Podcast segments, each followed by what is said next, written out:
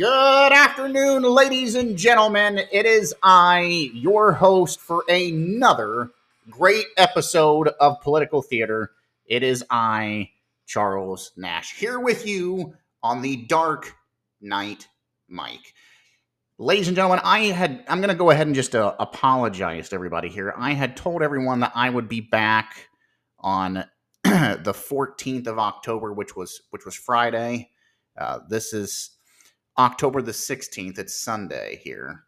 I unfortunately here last Monday, after I got done with the show, I went to go to bed for the night, and I got woke up about 2:30 in the morning, and I had a terrible headache from the back of my neck to the front of my skull, my eyes. And I wasn't able to really think, or was not able to really move very well. I was in a lot of pain, and this lasted for all the way until Wednesday, to where it got so bad I couldn't hardly even walk, and I was carrying a fever, and I was not able to see. Had no vision out of my left eye, and I ended up going to the urgent care here in Marion, Ohio, where I live, and they diagnosed me with shingles, the shingles virus, and it attacked the left side of my head, my neck, and my body, and it basically just overtook my nervous system. To the point where they ended up sending me over to Marion General Hospital. And I was in the hospital for a little while, trying to get this virus under control. Now, there is no cure for the shingles virus. It has to run its course. I have been down all week. So I wanted to do the show, but I could not do it Friday. I had, again, no vision still in my left eye. Now, the good news is my vision is starting to slowly come back. It did attack my optic nerve. I've got some issues with it. I've got some issues today with it. My face being very sore, my jaw. I'm having trouble swallowing food still. And I'm actually surprised my voice is as good as it is today. And I've got some severe pain in my left ear as well. But I'm going to attempt to do today's show. If you hear me pause, it's probably because I'm trying to get some fluid in me, to get something to drink, because I don't know how well my voice is going to stay up. Again, this is something they said is going to take several weeks to get out of my system, and they said the first 2 weeks of having shingles is the worst, and I'm only on day 7, and it hasn't subsided much with the pain and the effects. The rash is not bad; it's drying up, but I have not been in very good health here. I'm only 38, folks. They don't really know why I got the shingles. They think it was because of that bacterial lung infection I had last month. They think it dropped my immune system, and that's why I had all this happen. So this is what I'm going to tell everybody before I get into the news. If you have not had chickenpox, I don't care what age you are, young, old, I would suggest to you to go out and get the shingles vaccine shot. I don't promote getting vaccines. You know that. Everyone knows I don't believe in the whole COVID crap. This, I will tell you, is probably one of the worst pains I have ever had in my entire life. It's just debilitating the way it attacks your nerves and it inflames them. I have 4 lymph nodes on the back of my neck that are the size of golf balls still. And I can't hardly lay on a pillow. I've been trying to sleep sitting up. So it is. I have not been in good health with this. So please, I'm telling everyone, I don't care who you are, what age you are. They usually say if you're over the age of 50, you're vulnerable for shingles. That's not always the case. get the shingles vaccine shot. For a lot of people, it's just one shot. Some people, if you're over the age of 60, it's a two-step. Get it? You do not want shingles. And if you're someone who has never had chickenpox, you probably need to make sure that you got the chickenpox vaccine. I'm telling you, you do not want shingles. Worst pain I am going through in my entire life. Hands down. So that is just my medical, my own opinionated personal piece of advice here. Don't mess with getting shingles. If you can prevent getting it, go get the vaccine for the shingles. Just do it. Trust me on this. I would not lead you astray if this wasn't something that was a serious, serious illness. Now, with that being said, I have plenty of news to get into, and I mean plenty. And the first one that I'm going to head right into, and everyone should know this, we're going to go right back into where I left off here Monday at the beginning of the week. And that is over the U.S. economy, because, folks, it is not getting better out there. The holidays are right around the corner. We are less than 2 weeks away from Halloween, and then we go right into the November season for Thanksgiving, and then right into the holidays for Christmas and New Year's. And I'm going to tell you, especially with the November elections, we all know November's coming. The news has gone wacky here in the last 48 hours. And I mean more so than it usually has. But I wanted to read this article. It's on Fox Business here. It's titled, U.S. Economy is Headed for Recession in a Few Months. JP Morgan's Jamie Dimon warns. It says JP Morgan CEO Jamie Dimon on Monday warned that the U.S. is headed for a recession in the next 6 to 9 months as the volatile markets collide with disorderly financial conditions. I hate to tell him this. It's already happened. It's already happening. Hell, you just had Joe Biden here yesterday. Joe Biden was out doing his polling in different states to help the Democratic candidates out there that's on the November trail for the midterm elections. He's trying to give them a bump up, which I think he's hurting them more than he is helping them. But he stopped in at an ice cream parlor. He was questioned as he was eating an ice cream cone about the U.S. economy and it heading towards a recession. And he said, what the hell are you people talking about? Our economy is the strongest it's ever been in decades. That was the quote from Joe Biden. That was yesterday in an ice cream shop. He's sitting there eating an ice cream cone, and that's his. The U.S. economy is the strongest it's ever been. That was his comment. Well, you have leading banks and institutions coming out and saying, no, sir, we are in the mix of a financial collapse. I'm going to read on here. It says, speaking to CNBC's here the other night, JP Morgan, Trek Stars Conference in London, Damien said that the U.S. consumers would be in better shape this time around than in 2008's global financial crisis, but the current factors contributing to this recession will still be a cause for concern.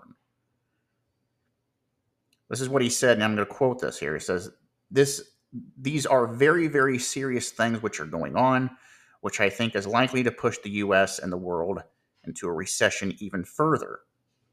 Europe is already in a recession, and they're likely to put the U.S. in some kind of recession 6 to 9 months from now, he said. Now, the comments coming from the J.P. Morgan CEO came after the September jobs report was released here last Friday, which showed that businesses kept hiring on a brisk pace, unemployment fell back to half-century low, and average pay rose. Now, I disagree with the average pay rose. I'm telling you right now, I know I'm in Ohio, but I talk to people from many different states, and I'm telling you, everybody is in the same crisis right now. Even if you have an increase in your, let's say, your salary and your pay, by the time Uncle Sam takes all of his taxes, and depending on what state you're in for their state tax, or any other taxes that they have added on, it's gone. Plus, you have to add into the factor of the whole issue with inflation right now. So anything that you're getting compensated to you in more of a raise in pay, it's gone. It's being eaten away, rather in federal and state taxes or inflation prices. No matter where you are, it's gone. So for them saying that an average rise in pay is helping people, it's not. It's not doing anything. Here's a great example from here in Ohio. I was just at the store today. I got a raise in pay by over $2. I can't even tell that I even got a raise by $2. That's not an exaggeration, folks. Inflation has tripled here in Ohio. For what I would average, let's say just going out to the store today.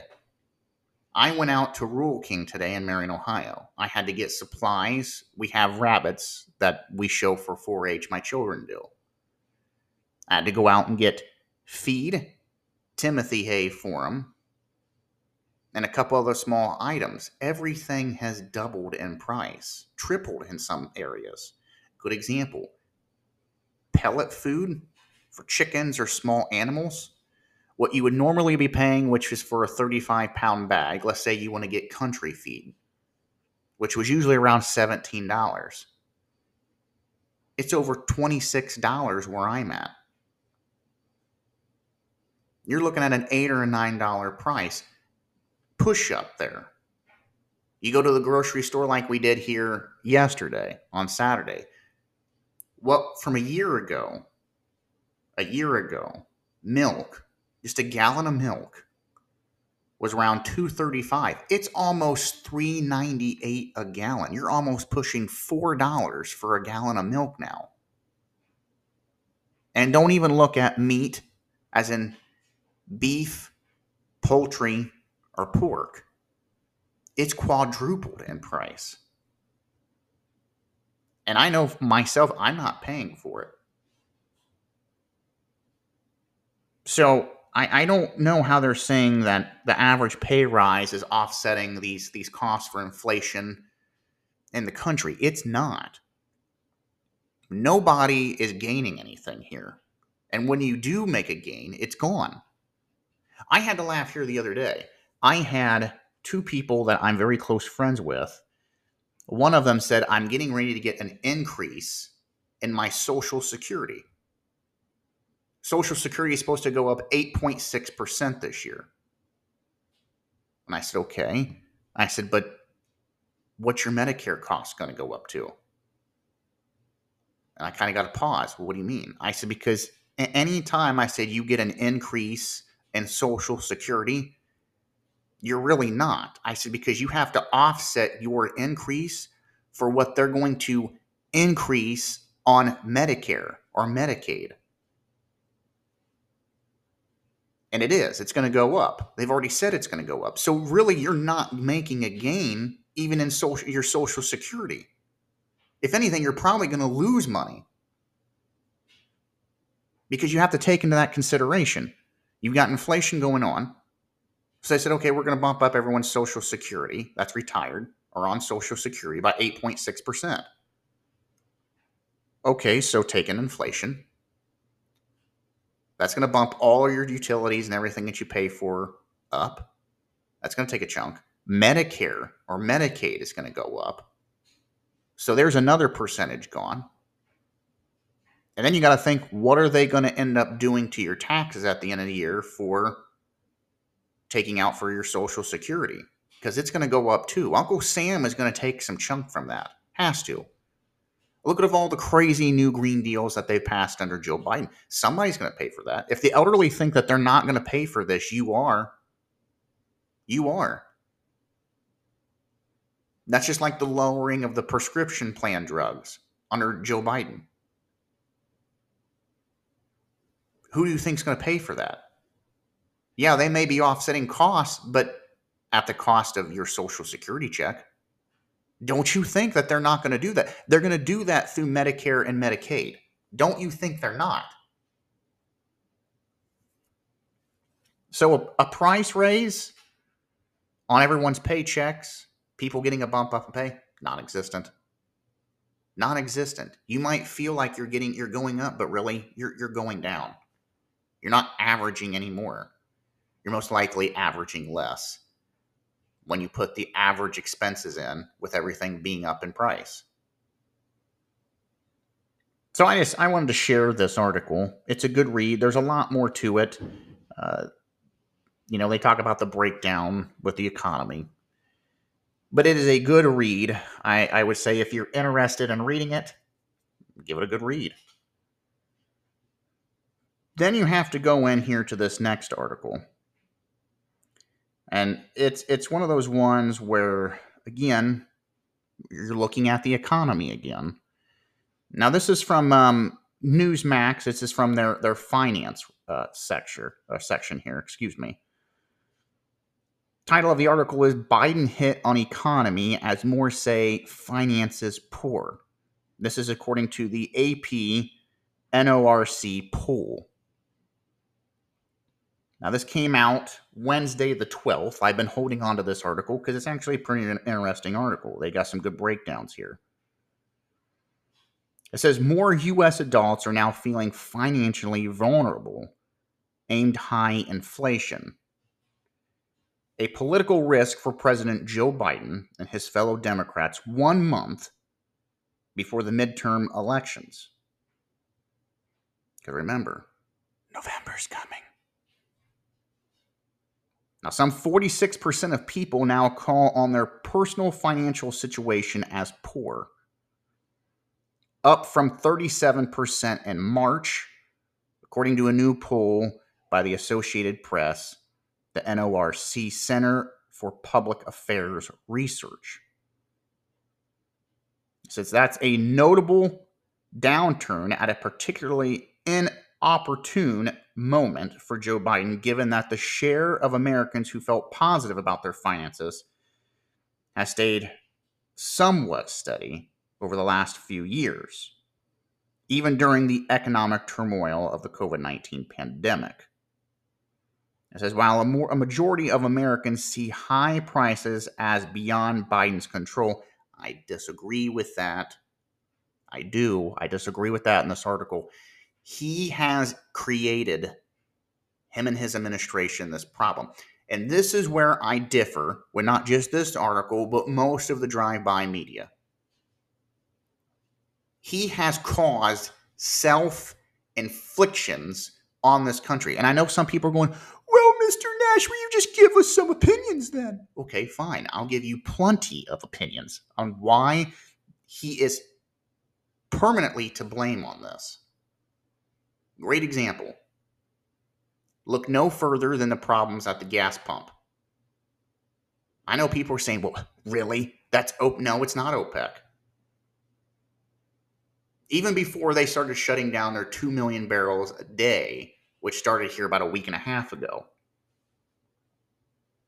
which is a political move. Look further than that when he got elected. What did he do? He did the same thing that Donald Trump called him out on in Pennsylvania. He stopped fracking. He stopped oil drilling.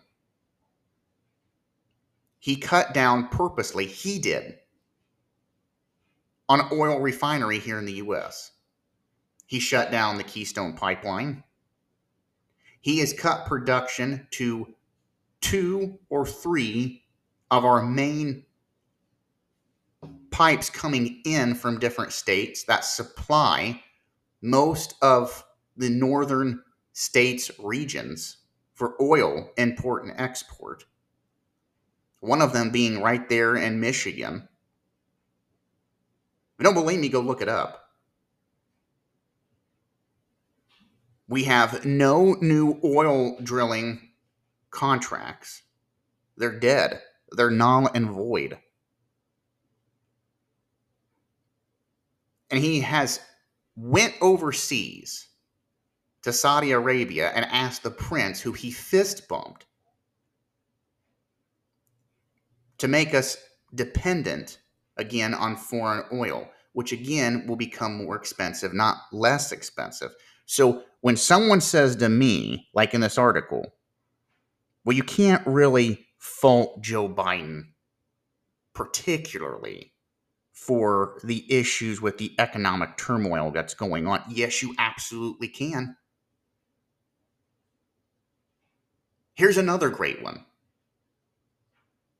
Push aside the oil prices and the oil problem or the energy problem within the country itself. Let's just move away from the energy problem.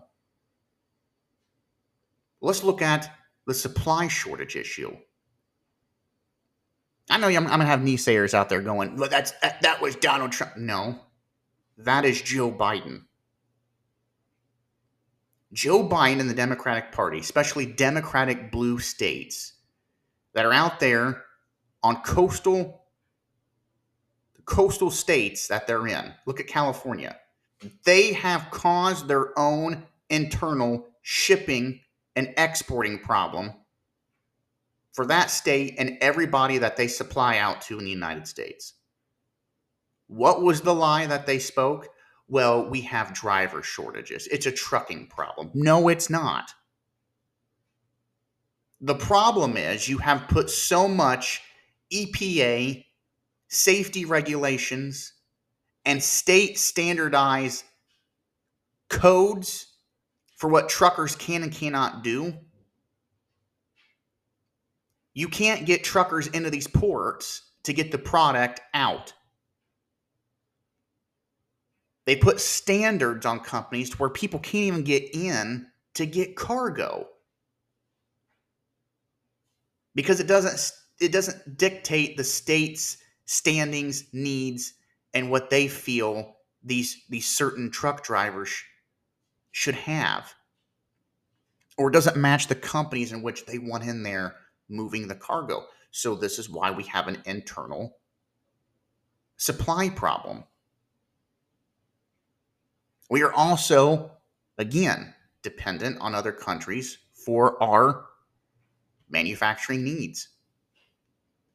90% of what we get into the United States, I can tell you right now, look at the back of your products. China, Korea, India. Most of everything we get exported into the United States is from the Asian coast. That is a fact. So for anybody that's out there that's a naysayer saying, well, Mr. Nash, come on, look at the back of your products.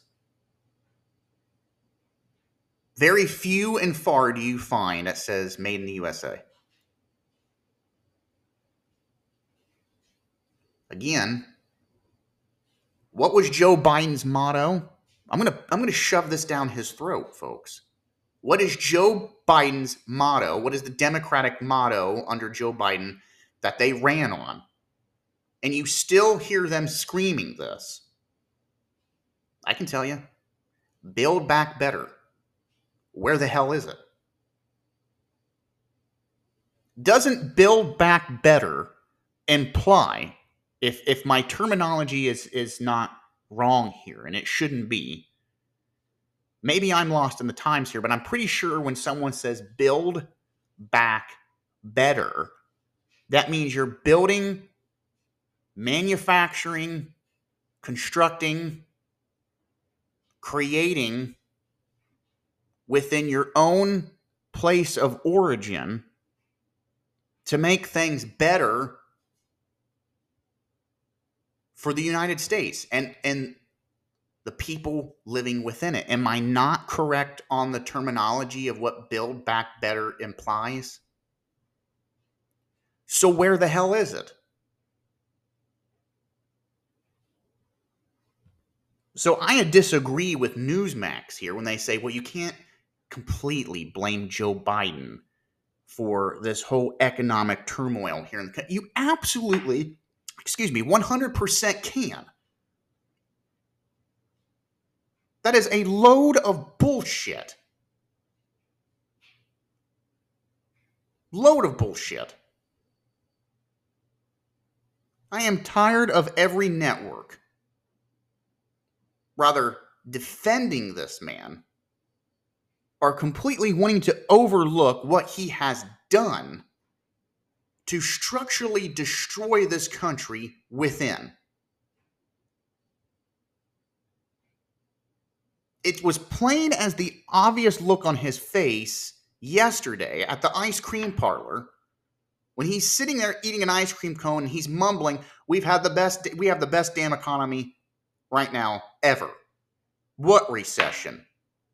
Are you kidding me? Are you kidding me? Getting back to this. It says, overall, it says 54% say finances are good in the latest survey. That figure was at least 62% through the global recession caused by the pandemic in 2020 and even in late 2021 and early 2022. But as prices began to rise across the country, things have changed. But inflation's prolonged bite has left the U.S. wider world facings and possibilities of a downturn despite solid job growth, with consumers feeling the pain. Now, I am 28 minutes here into the first part of the show. I have to take my first commercial timeout. I have more on this. I want to read a little bit more in this article, the breakdown that they have. And I really want to dive into this when I come back. So stay tuned. I have plenty of more news when we return.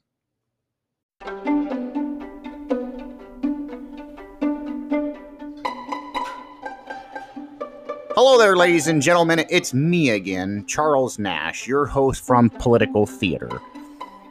When you wake up in the morning, you're tired. You're trying to fumble around the bedroom. Find your way down the stairs into your kitchen. And what's the one thing you want to do? You want to get woke up. Well, that's where I have a problem. In the morning, I try to find the best coffee that I possibly can. The regular things off the store shelves just don't work for me. But I found a coffee and a company that does. It's called Black Rifle Coffee. Now, Black Rifle Coffee is made and owned by veterans here in the United States. They serve a premium coffee. The coffee is imported from highly qualified coffee beans from Colombia and Brazil. They're roasted for 5 days at their facilities in Manchester, Tennessee, and Salt Lake City, Utah. They have some of the best coffee that you can imagine. One cup, and even a half a cup, gets me woke up in the morning, and I've got enough energy to carry me through the rest of the day. So I'm here to tell you about Black Rifle Coffee. You can go online to blackriflecoffee.com, order from their webpage.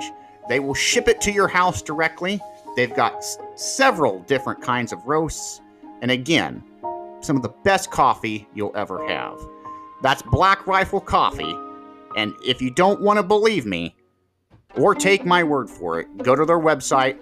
You can get a free trial yourself and taste the magic in their coffee. Again, that's Black Rifle Coffee. Try it.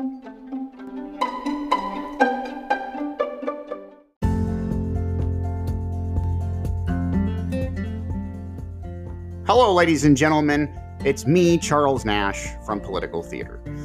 You know, I get to do a lot of local ads for small businesses and businesses that are just opening up here in Ohio.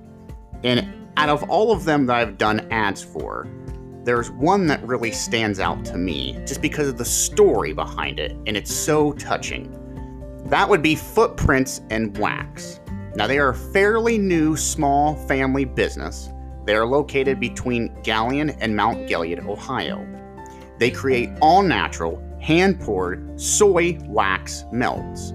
All-natural, chemical-free face, body, hand, feet, and lip scrubs. Chemical-free products that help eliminate many dangerous toxins from entering the home and our bodies. They also create hand-painted, beautiful wooden ornaments for any occasion. The perfect gift for loved ones.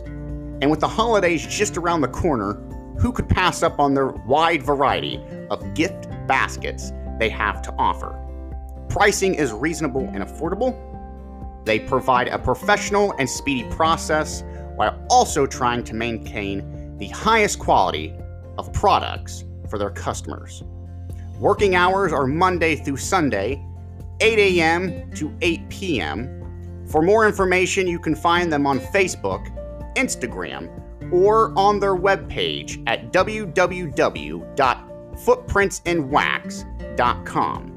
Or you can call the owner, Missy Boggs, area code 419-569-1222 for further questions, and tell them that Charles Nash from Political Theater sent you. Thanks, folks.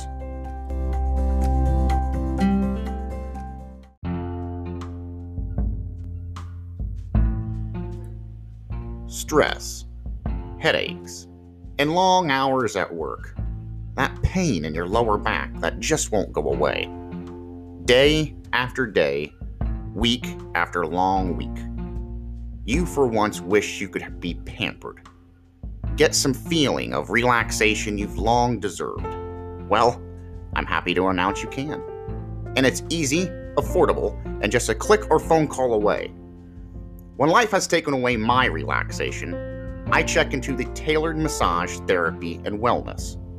Located at 6174 Commerce Drive, Suite E in Mount Gilead, Ohio. Tailored Massage Therapy and Wellness offer a wide variety of services, including relaxation massage, therapeutic deep tissue massage, cupping, hot stones, prenatal massage, facials, facial waxing and cupping, eyebrow tinting and eyelash lifting, CBD muscle mender, and even aromatherapy. They are a 5-star rated business. Operating hours are Monday through Friday, 9 a.m. to 5 p.m. For more information, check out their Facebook page or tailoredmassagetherapyandwellness.com. You can also contact them by email at tailoredmassagewellness@gmail.com or by phone, area code 567-233-3288.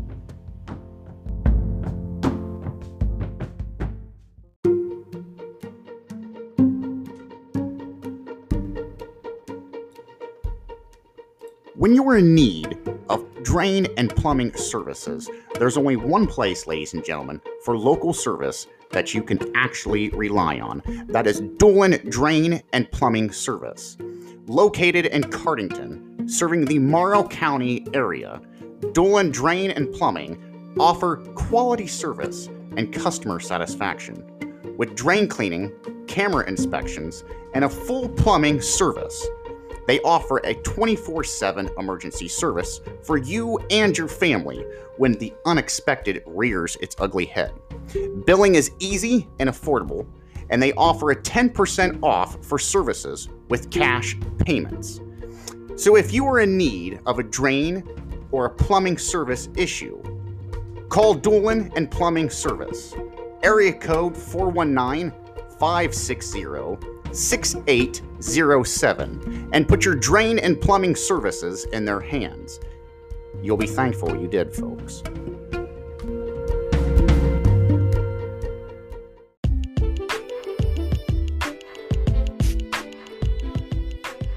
My friends, how many people here have a driveway or maybe have a driveway that needs repaired. Well, I have a great company here. It is KB, the Gravel Guy LLC. Now, they are located in mid-Ohio, in the Ohio area. They are basically a gravel company. They will come in, completely redo your driveway. Maybe you have some holes that need to be filled in. Well, KB, the Gravel Guy, can take care of that for you. Now, I have their information here. You can rather go to their Facebook page under KB, the Gravel Guy, or you can give them a telephone call, area code 419-564-7231, or you can even message them through their Facebook page and app. Again, that's KB, the Gravel Guy, for all of your gravel needs.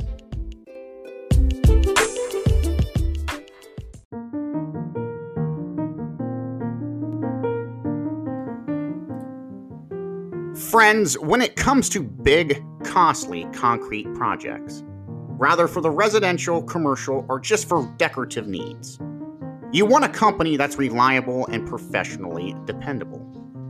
That's why for all of my concrete project needs, I contact the people at Pennington Concrete. Pennington Concrete is locally owned and an operated business. They specialize in residential, commercial, and decorative concretes. And they are a 5-star rated business. So if you have any concrete projects and need help getting your concrete masterpiece off the ground, put the trowel tools down and call the professionals at Pennington Concrete. You'll save loads of time, money, and headaches. For more information, you can contact Pennington Concrete at 740-396-7620 or check out their Facebook page under Pennington Concrete and tell them that Charles Nash from Political Theater sent you.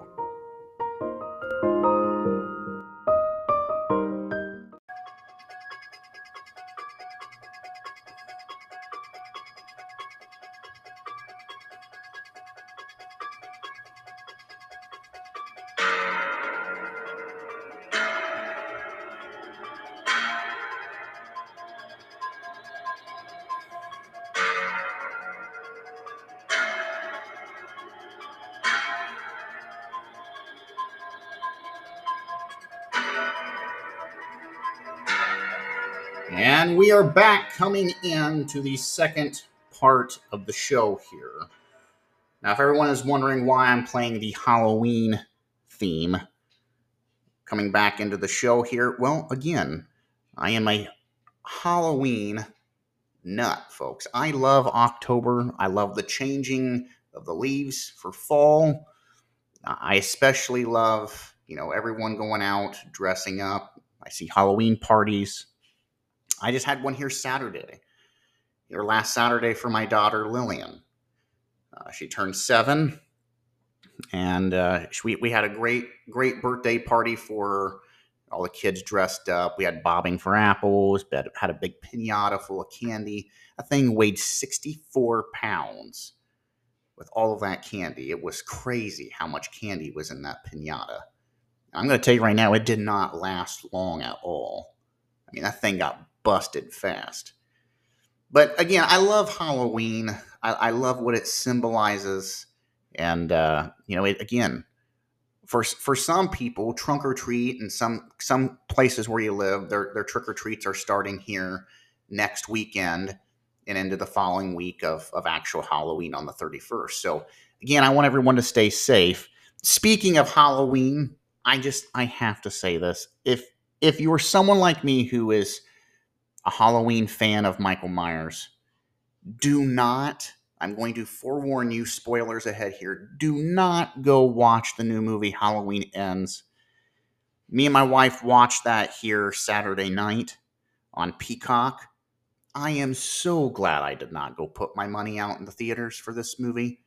Such a letdown, a complete piece of garbage. With the way that they killed off the main character, I'll be honest with everybody. Spoiler ahead here. Michael Myers was in the movie. out of the hour and 50 some minutes that the movie ran, he was in it for maybe 15 minutes. I am not kidding. 15 minutes.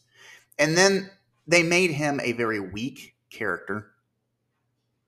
And in the end, I'm just going to go ahead and say this. Cover your ears if you don't want to hear it. Michael Myers was killed basically with 2 paring knives and a refrigerator. That's how they stopped him to do the final blow. And I know some people were like, well, Mr. Nash, what's wrong with that? Well, if you go back and look at Halloween Killed, the whole city beat the hell out of him. He was stabbed with a pitchfork, shot multiple times, had his face beaten in with a bag of bricks, got his head stomped on, was set on fire, you name it. And he's beaten at the end with 2 paring knives in a refrigerator by Jamie Lee Curtis. Very sad. The story didn't make any sense. They put a love story in this movie. I don't know why the hell you would do that. Garbage. Just complete garbage. But anyway, that was just my opinion. Getting back to the news, because I have plenty of it here. I wanted to get back in to that article from Newsmax. Again, that article was on Biden hit on economy as more say finances are poor. Now, I wanted to get back into this here. It says they've kind of broken this down a little bit more in this article. They actually went out and talked to people in different states. So they went out to Salado, Texas, and they were talking to people. You had people talking about their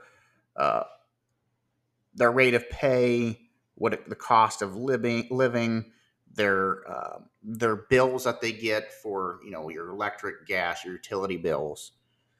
I talked to this woman on here from, again, Salado, Texas. She said that she paid for electricity double in August, and that her water bill has jumped as well as she dealt with the summer heat and drought. Her utility bills totaled $800, which was a shock to the 43-year-old woman. She says she carefully budgets. She said she hasn't been with a pay increase for 2 years. This is what she said. She said, that's just drained my bank account. She says, I'm not rich, but I know that what I could live on. She said she voted for the Republicans in 2020 and plans to do so again at the end of this year for the midterm elections. Now, overall, they said the views on Biden and his direction of the economy held steady here in October. After approving somewhat in September, 43% say they approve of how Biden is handling his job as president, while 25% say the country is headed in the right direction. Biden's approval rating has dropped to low as 36% in July. This is according, again, to the AP NORC poll. And a percentage say that the country is heading in the right direction dropped as low as 14% in June. Now, you have a lot of people here who's also blaming that their higher utility bills, economy prices. They're saying that it's over this controversial $1.9 trillion coronavirus relief package that was passed here last year. And then a lot of those went to direct payments to the Americans themselves. But you have a lot of people saying that, again, with the rise, the attack now by the IRS being weaponized, and people now wondering what's going to happen, you have a lot of people who are saying that money that was given out by the government is being basically managed back into old Uncle Sam's hands. I can't disagree with that. There's nothing that's free. I said that when the stimulus checks went out. But they could sit there and say all they want that you're never going to have to pay this money back. You know damn well, raising taxes, they're going to get their money back. Why do you think Joe Biden and the Democrats are weaponizing the IRS? Folks, when tax season rolls around, it may not be this 2022-2023 year, but when it does happen, when it rolls around, I guarantee probably next year. And I'll go ahead and say, let's just say it depends on who wins the November election. You know damn well if the Democrats hold strong, which I don't think they are, but let's say they do. You know damn well next year, at the end of next year, people are going to be really in bad shape when the IRS comes for whatever bit that you're trying to keep. The tax loopholes are going to be gone. And I fear for people who try to offset their finances or itemize, you're going to get audited. And the IRS is going to come back and look at you for every nickel and dime they can. This is why Joe Biden and his administration are pushing so hard for digital currency. This is why they are pushing so hard to pass legislation to where they have access, the federal government has access into banking procedures and protocols to where they can get in and see precisely what is in your accounts. Every dime of it. Because they want their hand in that money, in that cookie jar. The days of the loopholes or you being able to find, to hide certain finances, I believe it's coming to an end. And that's what they're pushing. And there's a lot of individuals out here that do not even pay attention to that. You better.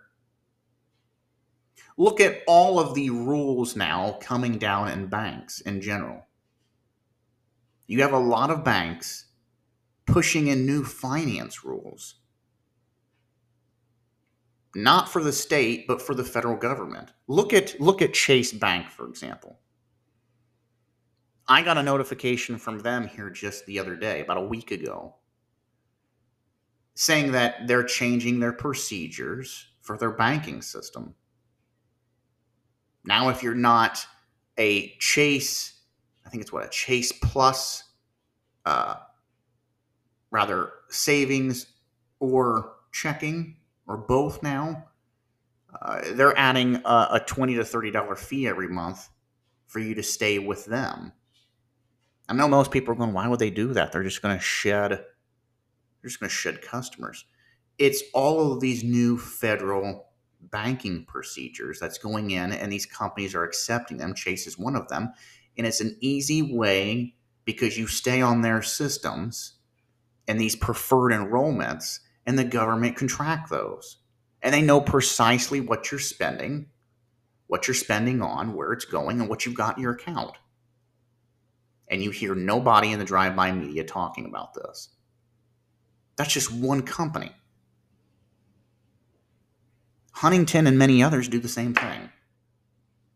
You just need to actually read your finance policies and what they're changing them to. And it tells you right there, and bold black and white lettering. So again, that article was from Newsmax, from their finance department. And I just wanted to share that because it gives the breakdown of where, especially here in the middle of October, how the country is faring and where, according to this poll, where the country is looking, how people are feeling financially. And I still think they're sugarcoating this. Especially when I read in that article, like so many others, well, people are saying that, they're getting a pay increase and it's offsetting. How is it offsetting anything? If everything has doubled and tripled in price, how are you actually getting a raise? You're not. You're going to be losing money.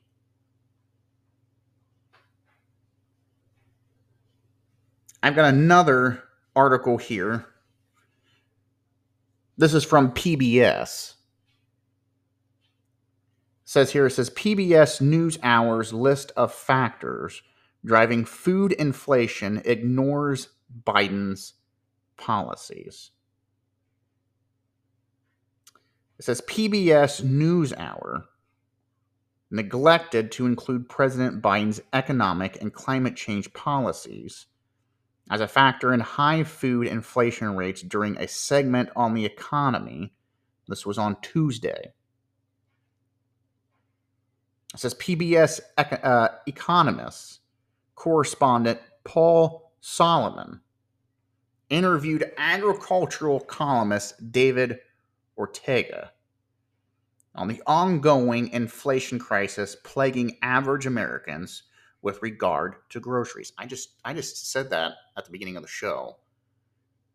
You walk in and get 2 or 3 bags of food that would normally cost you maybe $25, $30, and you've got $100 in it. It's that bad. And some states, depending on where you're at, it's even worse than that.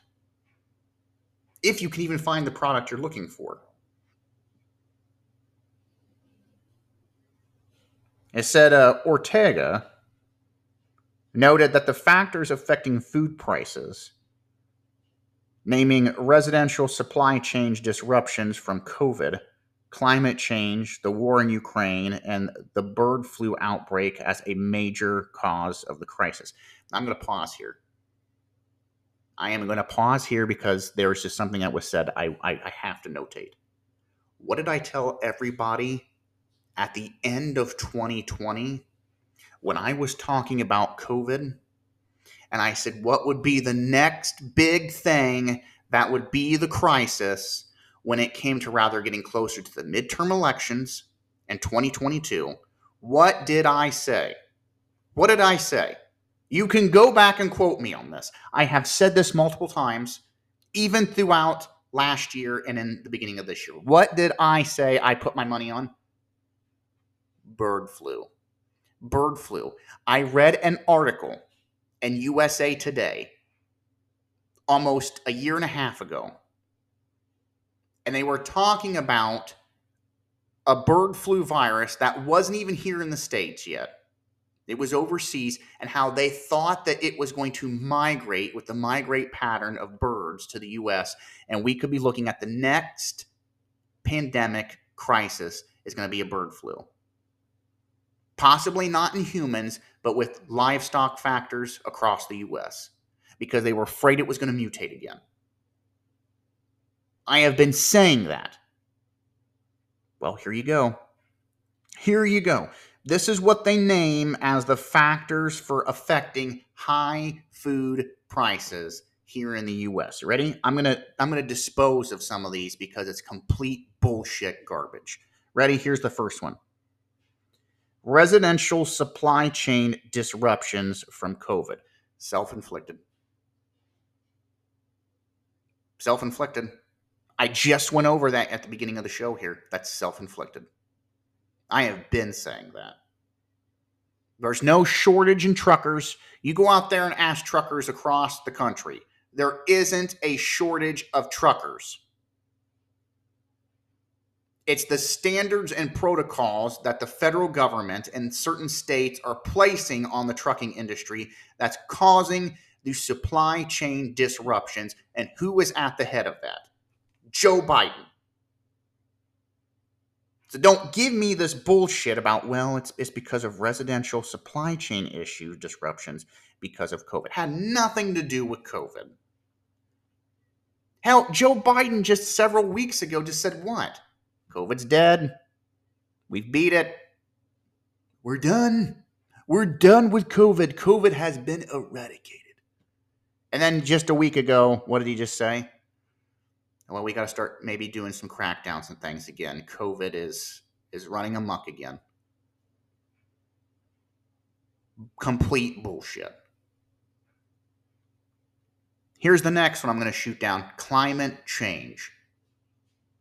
Climate change is affecting your food prices at the stores. Climate change.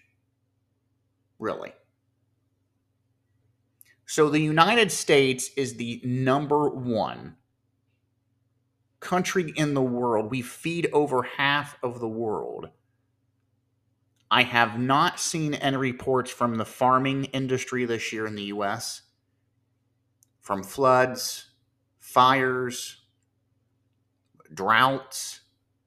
I have seen nothing on the effects from climate change or man-made problems or disasters that has affected the farming industry. None. Matter of fact, I believe I just heard the other day that the ag industry is reporting record numbers this year for crops and the farming industry. So how do we have a problem with food in America as climate change affecting the prices at the stores? Bullshit. Now that does not make sense. I listen to Farm AgNet every week, state and federally, folks. They are reporting great this year, great numbers of surplus this year across the board. So how the hell is climate change affecting this at the grocery store prices here in the U.S.? I am not talking globally. I hate to be negative Nancy here. To hell with everyone else. I am talking U.S., the United States. How the hell is our prices and food at the grocery store affected by climate change? How? Someone please tell me this. It isn't. That's a damn lie. Even with the hurricane, with Hurricane Ian in Florida, I have not heard, even with the aftermath of it, farmers saying that they're going to have a hard time getting off certain crops for oranges and you name it down there. Nothing. You go out west, I've heard nothing negative about crops. So please explain that to me. Same thing here in Ohio. We've had the best weather for our crops. It hasn't been too wet or too hot. They're getting all of the beans and corn and you name it. Winter wheat's already going in. I have heard nothing from farmers except positive about what they're getting off the crops this year. So how does climate change affect the food prices in your store? It doesn't. That's complete, utter bullshit. I'm going to go to the next one here. This one always gets me fired up. The war in Ukraine. I'm going to just say this again because I'm not going to dabble into this because it's a waste of my breath. How much food, oil, anything of that matter, are we importing from Ukraine or Russia? The answer is not that startling or surprising. Nothing. And if there is, it's very little or minute. So what the hell does that have to do with food prices here in the U.S.? They are oceans away. What the hell does that have to do with us here? Not a damn thing. There is nothing about the Ukraine proxy war that has to do with the prices at the grocery stores affecting you and I. It is politically driven. It is. It is politically driven. That is the only damn thing affecting the food prices at the stores. Politically driven. I don't care if you're a Democrat or Republican. It is politically driven. That is it. There isn't no shortage. And if there is, it's self-inflicted. And it has to do with the individuals at the helm of the ship. So again, I when people say, how can you point the finger at Joe Biden?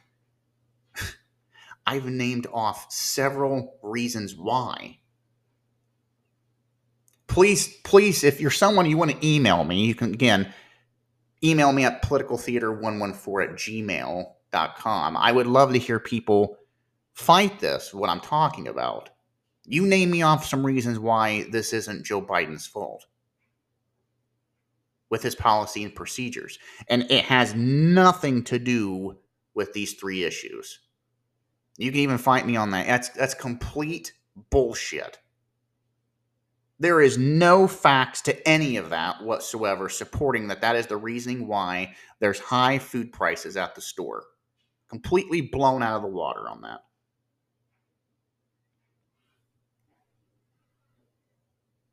Now, getting into this article a little bit further here, it says, although Biden has previously touted his efforts to combat climate change, his policies were not included as a factor impacting food prices. Of course they're not. They're going to overlook anything Joe Biden does. I don't care who it is in the drive-by media. It could be Fox News. They're still not going to say anything about this. Folks, it's all politically driven. That's it. This is along with the overall inflation spiked by Biden's American Rescue Plan, which is a disaster itself. You can see that every day. His administration's transition to green energy has also spent prices, and the sector soaring. It says affecting costs throughout the economy. It says local farmers has expressed concerns over Biden's policies, such as Inflation Reduction Act claims to reduce carbon emissions by nearly 40% by 2030. It says Americans are feeding into this lie that climate change has become is because of an agriculture and climate change is not going to get any better until farmers and ranchers do better. A fourth-generation dairy farmer told Fox News and Associated Press. So there you go. There you have it. Now, going down in this article, because I got to bring this up, they talk about this bird flu as a potential means of why you may be paying higher prices at the store. It says the bird flu outbreak this year. It's the second largest outbreak we've seen in modern history. It's affected over 40 million birds, many in the commercial operations area. And that sends the price of poultry and eggs surging. This is what Ortega said in this interview.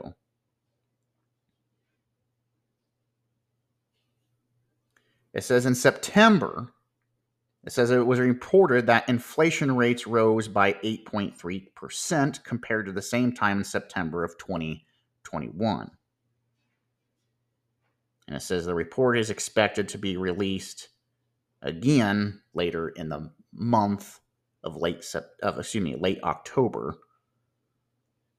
Here, according to this article, to see where they're sitting at with the inflation rate and the issues with prices in the grocery store. So there you have it. The last one that they're talking about, the bird flu, killing over 40 million birds in the commercial operations sector. And that's why poultry and egg prices are surging.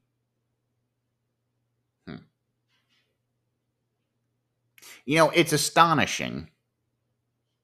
It's astonishing to me that we have, in the last 2 years, came out with a COVID-19 cure. And I'm laughing in my head as I say this. Do not take what I'm saying serious here, because everyone knows that that's a lie. I'm just going with the narrative here. We've got a COVID vaccine cure for COVID. That's a lie. And we're on the verge of creating a monkeypox vaccine. Bullshit.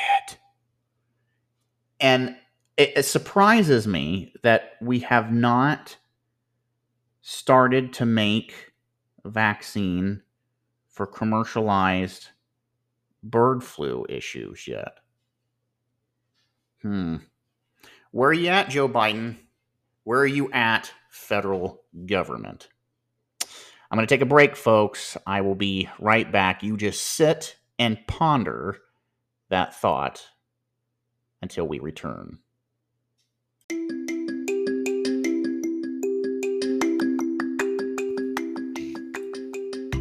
How many people love sweets?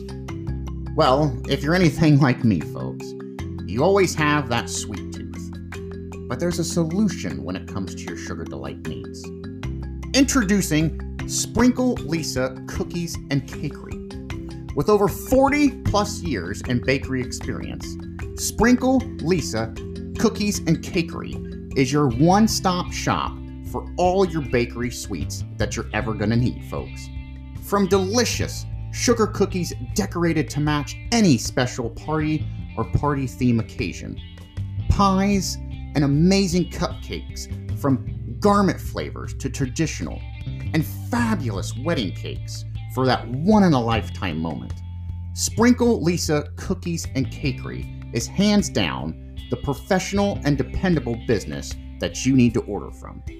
For more information, contact Sprinkle Lisa Cookies and Cakery at 419-709-0918 or check out their Facebook page for more details and special offers. Dad, I want a cookie. Looks like I'm going to be making a late night order to Lisa Sprinkles Cookies and Cakeries, folks.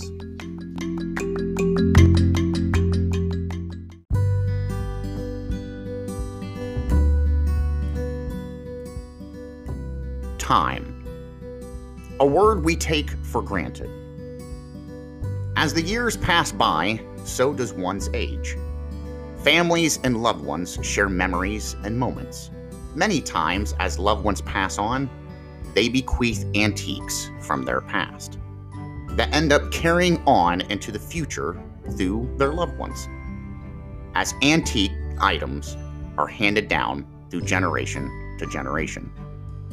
Friends, if you're someone like me, antiques are a way to pass along one story onto the next generation.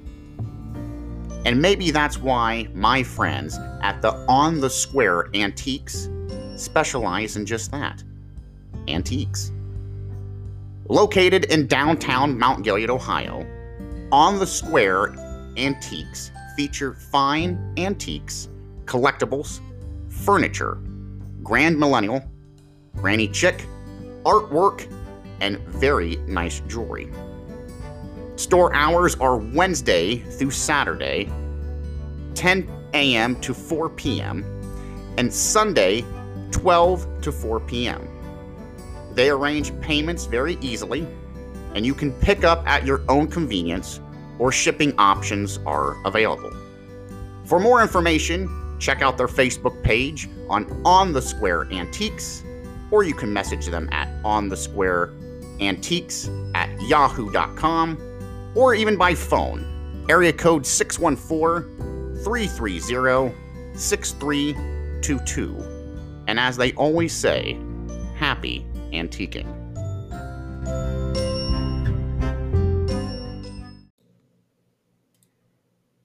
When it comes to Mother Nature, anything is possible. And with the unknown possibility comes severe weather. With these severe weather, what usually happens? You get down trees. Once the tree is removed, you've got these stumps just sitting everywhere. They're ungodly, and they're just sitting in your yard, folks. Rather in the backyard, the front yard, up against your house, and they're just a sight for sore eyes. You have to mow around them. You have to stare at them through your windows. Your neighbors don't like seeing it. It makes your property values go down. And over time, stumps start to decay, become sinkholes, or even become bug-infested. And who wants to have to call an exterminator for an extra cost? But folks, there is an answer to this problem. It's called Neidhart's Stump Removal and Land Clearing Operations. A family-owned and operated business, Neidhart's Stump Removal offers not only stump removal, but forestry, logging, tree cutting services, demolition, as well as excavation, and they're fully insured if something would happen while they're on the job. For more information, you can contact them at 740-751-5654 or visit their website at www.neidhartstumpremoval.com or send your questions to info@neidhartstumpremoval.com.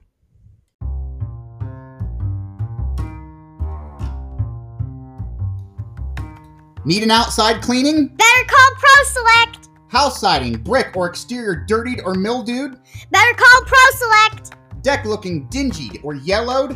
Better call ProSelect! How about gutter stains or window smudges? You better call ProSelect! ProSelect Exterior Cleaning and Services. For more information or to schedule a free estimate, call 740-504-8311 or visit their website at ProSelect LLC or Facebook. Email them at proselect.es@gmail.com for more information.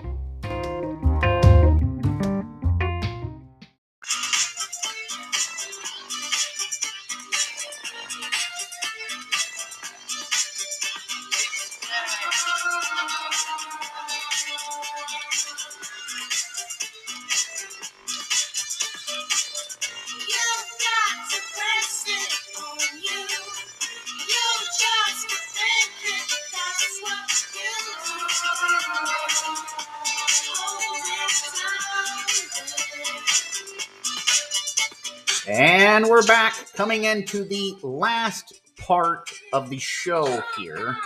I've got the Gorillas with Dare. That came out about 12 years ago, believe it or not.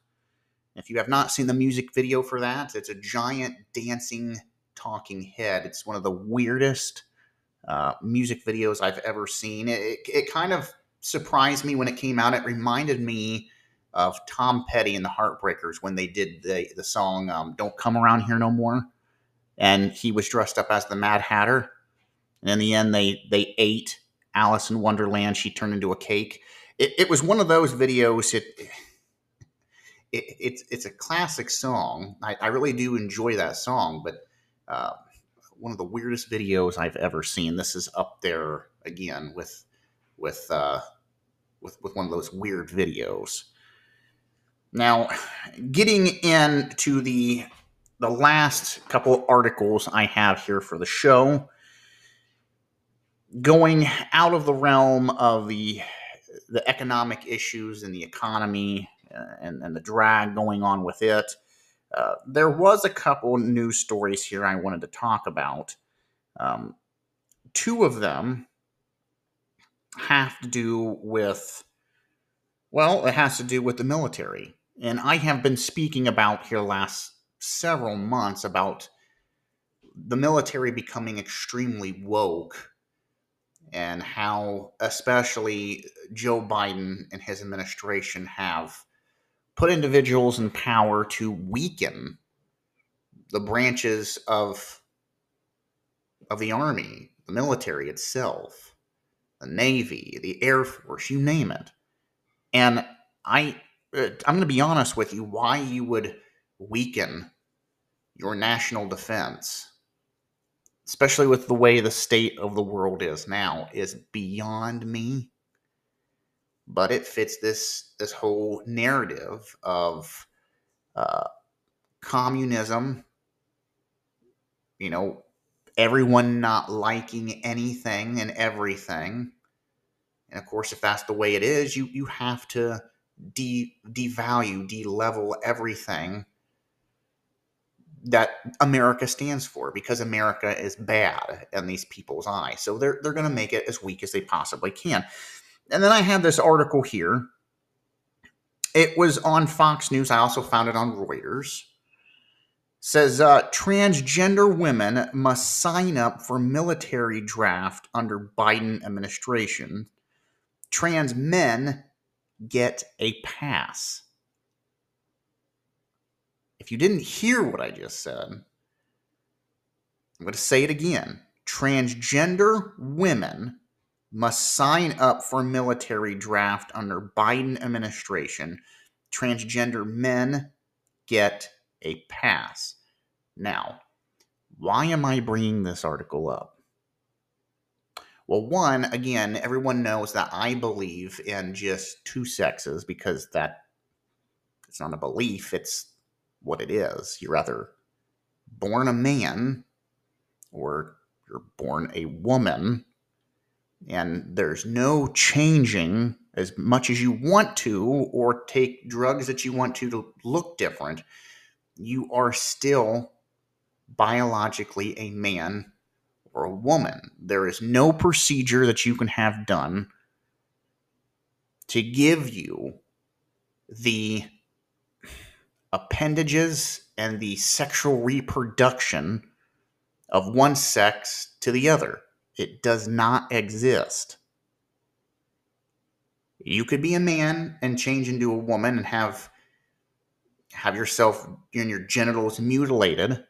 You still are not going to bear or be able to bear a child physically or biologically. It does not work that way.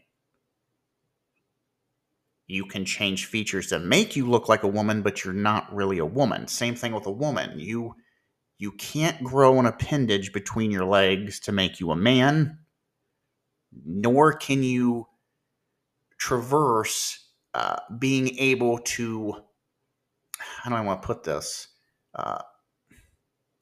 put out the physical applications that a man does sexually to impregnate a woman. It will not happen.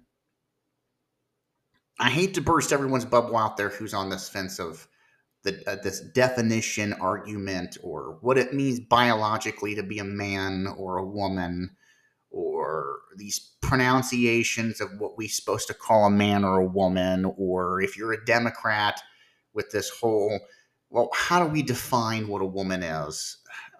I don't buy into any of that garbage. You are rather a man, male, or woman, female.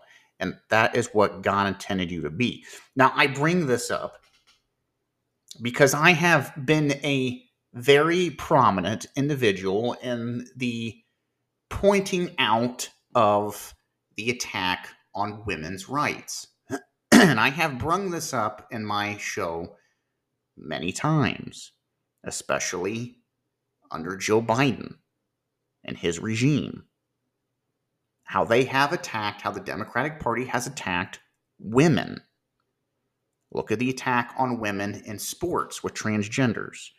Look at the attack on definition of what a woman is according to the Democratic Party, especially their liberal pick to go on the Supreme Court, Ms. Jackson, who can't even define what a woman is. And she's a woman, and a woman of color. Look at them stripping away. I know this might be petty, but it's just another point. If you're someone who's into video games, look at what Nintendo has done since they have partnered with Arab countries and stock holdings, taking out female characters and Nintendo classic games or remakes. Again, I mean, the list goes on and on and on. Look at the abortion debate on how women are viewed and how they can't even give a definition. The list goes on. Well, I bring this article up because, again, the title within itself should have anyone, especially anyone of the female persuasion. I don't care if you're a trans woman or not. You should be a little bit pissed off by this. I'm going to read it here. It says transgender women must still register for the military draft, according to the U.S. Selective Service. It says U.S. citizens or migrants who are born male and change their gender to female are still required to register, the Selective Service states on its official website.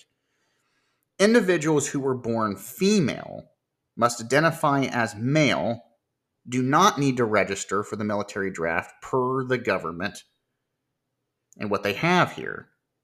It says the policy is not new, but gained attention after the Selective Service tweeted at parents on Friday, reminding them that their sons must register.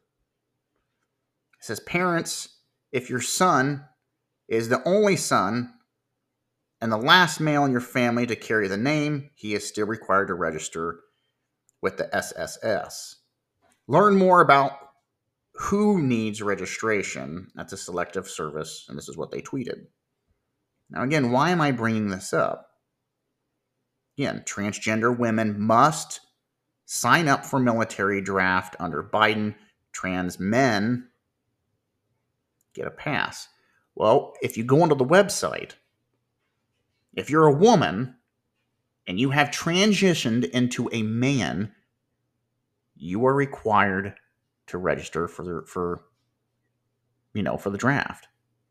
But now it is, if you're a transgender man, they have changed it now.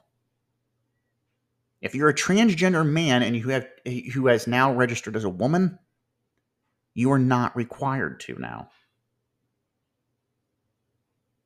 I know this sounds confusing, and I know what I just read here in the article, but if you go on the Selective Service state's website, it's completely the opposite.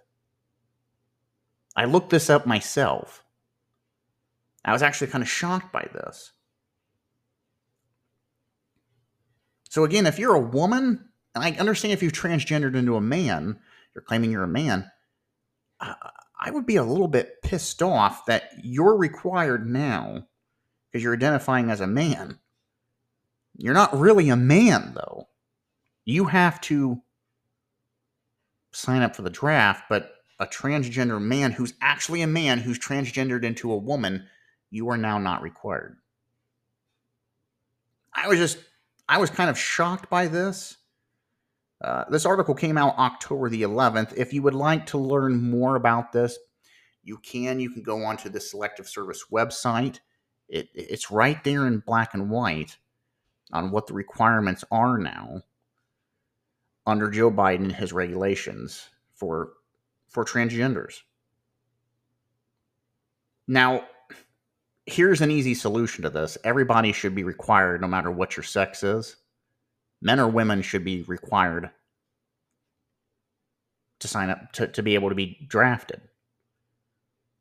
I don't know why this whole debate with transgender really matters because, again, an ant is an ant. I hate to tell you that, folks. It's not going to say I'm an elephant. You are what you're born. I guess that's the point that I'm trying to get at. I just laughed at this article because it is attack on women, in my opinion. But again, it also is just fumbled up mess with this whole debate with transgender or transgenderism.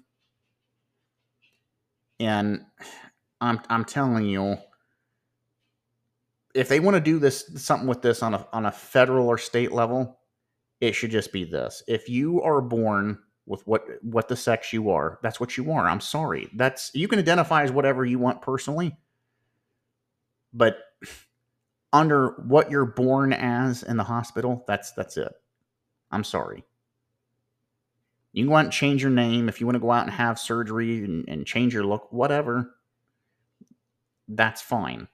But legally, you are rather born a man or a woman, period.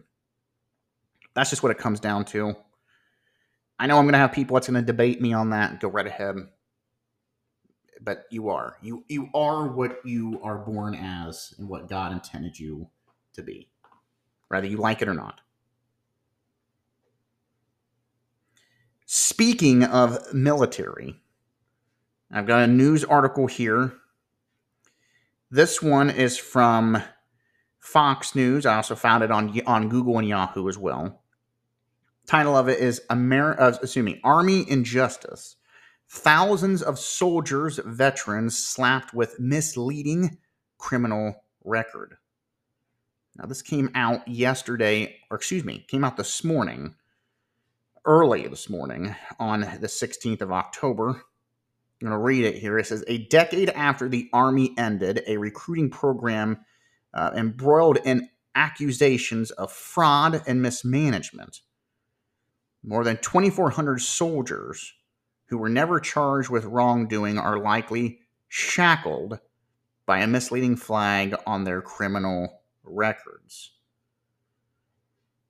It says you have Army Captain here, Gilberto de Leon. He told Fox News that they were branded as criminals. It says, there were times that I broke down to my knees, my career ruined, about loss of my pension. He says, how am I going to support my family of 8 children? It says, soldiers and veterans say they've lost jobs, been denied bank loans or weapons permits, and suffered other consequences because an obscure Army process that treats anyone who is merely investigated for wrongdoing as guilty. Now, if you're wondering what I'm talking about in this article, because they don't really break this down here very much.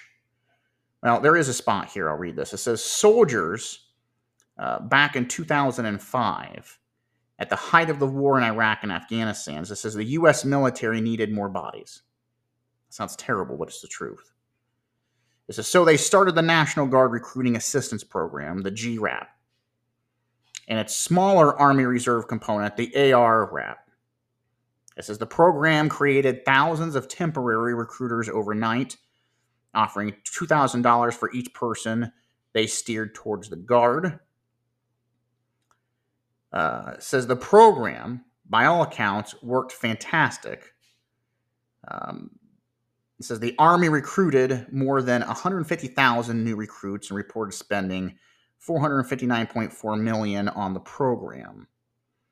It says, but the GRAP came under scrutiny in 2012, and the Army ended the program. Federal investigators found fraud that the Army had conducted with a company called OPEC to run the programs in a process that met almost none of the federal acquisition requirements. This was reported first off back in 2012 by USA Today.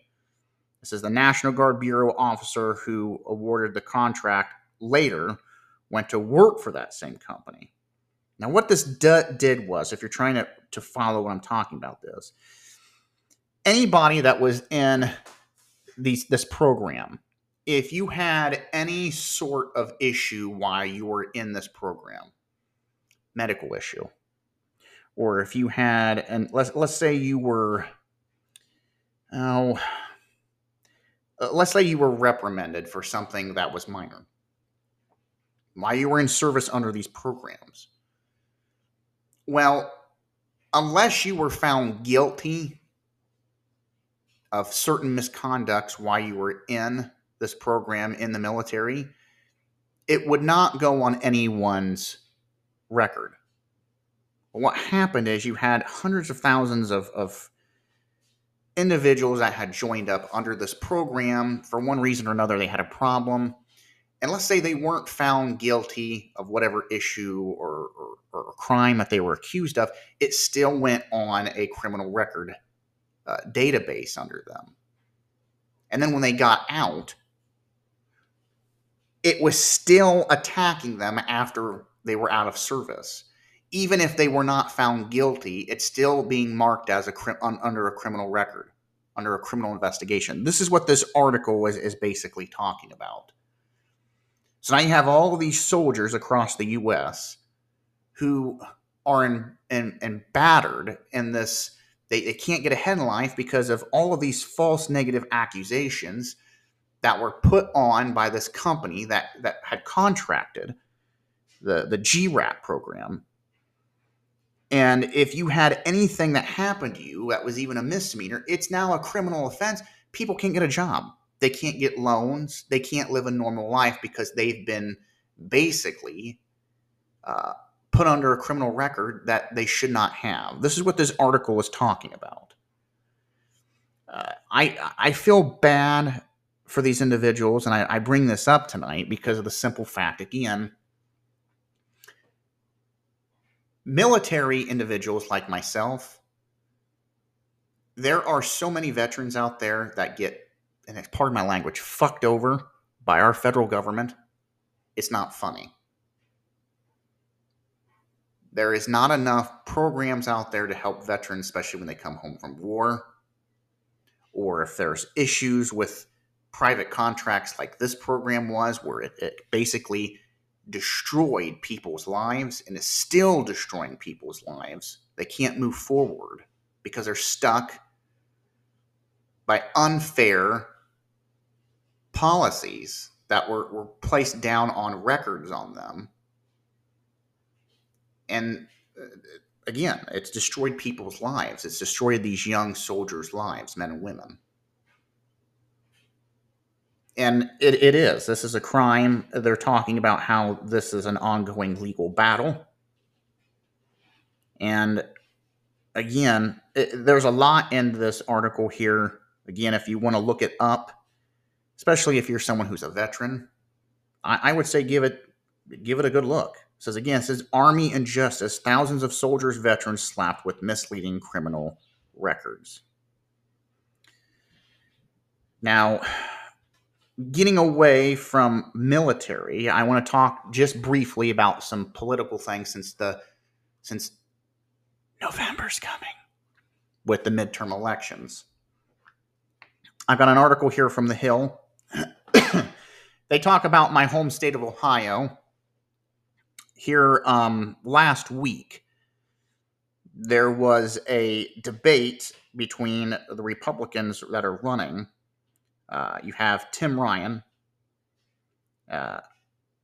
who's the Democratic challenger here, and you have J.D. Vance, who's the Republican. They squared off on their first televised debate. This was Monday night, and they hit each other with a lot of issues here. You had things from the issues going on in Washington, the political attacks by China on the United States, and where it's hitting us manufacturing-wise. And you even had both of them squaring off about issues going on facing people here in Ohio, the average American voter. Now, it went back and forth. You had Democratic Tim Ryan hitting Vance, labeling him as an ass-kisser to former President Donald Trump. Again, J.D. Vance is and has been, had a lot of support from Donald Trump. And then you had J.D. Vance come back, and he basically said that Tim Ryan was basically a crook politician. And that basically he blamed Ryan for the immigration issue and the murders that are happening coming across the border, because he says that Tim Ryan is a strong supporter of Joe Biden's immigration policy. And he is. So there were sort of blows back and forth. This article by The Hill gives a breakdown. It's somewhat interesting. But it talks about how really there was no winner in that televised debate. They talked about issues on the economy. And again, you had each one blaming one another. Vance was painted as the economy is under issues because of former President Donald Trump. And then you had Vance blaming Ryan for the inflation issue under Joe Biden. So you can read this. It's basically just a very long list of what happened on the televised debate floor between the two nominees for here in Ohio. I watched it. It was a good debate. I still think J.D. Vance is going to end up winning. That's just my opinion on it. He's labeled as an outsider candidate, even though he's backed by Donald Trump. I think you will see him take that, and you will see a win from the Republicans here in Ohio. That's just my 2 cents. I'm not going to get into this. If you want to read the article again, it's on The Hill. It's 5 takeaways from Ryan Vance debate in Ohio. Now, the last article that I had, this one was an interesting one as well. It has to do, again, with the elections. This one was from Reuters and Fox. It says, Pennsylvania to count undated ballots, election official says, despite U.S. Supreme Court ruling. It says a top election official in Pennsylvania says the state will disregard the U.S. Supreme Court's guidance on counting mail-in ballots arriving in envelopes with typos or incorrect dates, saying that the state's Commonwealth Court has already established the practice as legit. It says Pennsylvania's election laws have historically required voters to include a signature and date on the outside of the return envelopes when voting by mail. It says, however, the acting Secretary of State, Leigh Chapman, announced that Pennsylvania election offices should continue counting the ballots that arrive with improperly filled out envelopes in accordance with the Commonwealth Court's previous ruling on the matter. So there you have it. When everyone has polled here around the country, I just had a poll out here the other day that said people believe, I believe it was 71% of Americans say they believe elections across the country will be fair and just with no scandals involved. Well, what do you want to bet there's going to be a scandal in Pennsylvania? I'm just saying, folks, I don't understand. If you're going to do mail-in ballots, okay, let's say you cannot go to a voting station in your city or your county and the state that you reside in. If you can't, maybe it's a health issue. I'm not even going to get into that. I don't understand why it's so hard to have someone's signature and correct date. I don't know why people are screaming, well, if it's not correct, we should still count. No. You're opening yourself up to legal litigation and accounts of fraud and cheating. They should be disregarded. And if you have a higher court that has come out and says, I'm going to read this here. Despite the U.S. Supreme Court ruling. So the U.S. Supreme Court rules and says, no, this isn't happening. You have to discard those. And you have Pennsylvania saying, no. We know you're a larger court. You're the law of the land. We're going to go with this minor court ruling from a lower court. This is where, folks, law and order breaks down. When we have individuals and states and parties breaking away from what has constitutionally been ruled on. But yeah, you have 71% of people saying, well, it's going to be fair and honest elections throughout the country. I am not so sold on that idea. I'm just not. So there you have it. That is the news for the week. Again, I want to thank all of my listeners. If you're somebody new tuning in, thank you for listening. Please come back, listen some more. You might learn some things. I may be able to point you in the direction, at least to get some information you may not be aware of, to do some more research. I want to thank all of my Think Local First businesses. Again, I will have some new ones here next week as well. You'll be able to hear them. One of them is Sparks Fly. It's out of Mount Gilead, Ohio here. They do lots of flights. You can get your own family personal flight or your own flight, and they take you up. They took my daughters up here last Sunday at an air show. They had one heck of a time. Keith Sparks, who runs it, he's the owner and a pilot. Great business. So we'll be doing some more advertising for them and some other businesses starting here next week. I, again, want to thank everybody for tuning in. I will be back most likely at the end of the week, depending on how my health and issues are going with this whole shingles issue. But again, thanks for listening. I will be back at the end of the week. Stay safe and have a great rest of the day, folks. See you at the end of the week.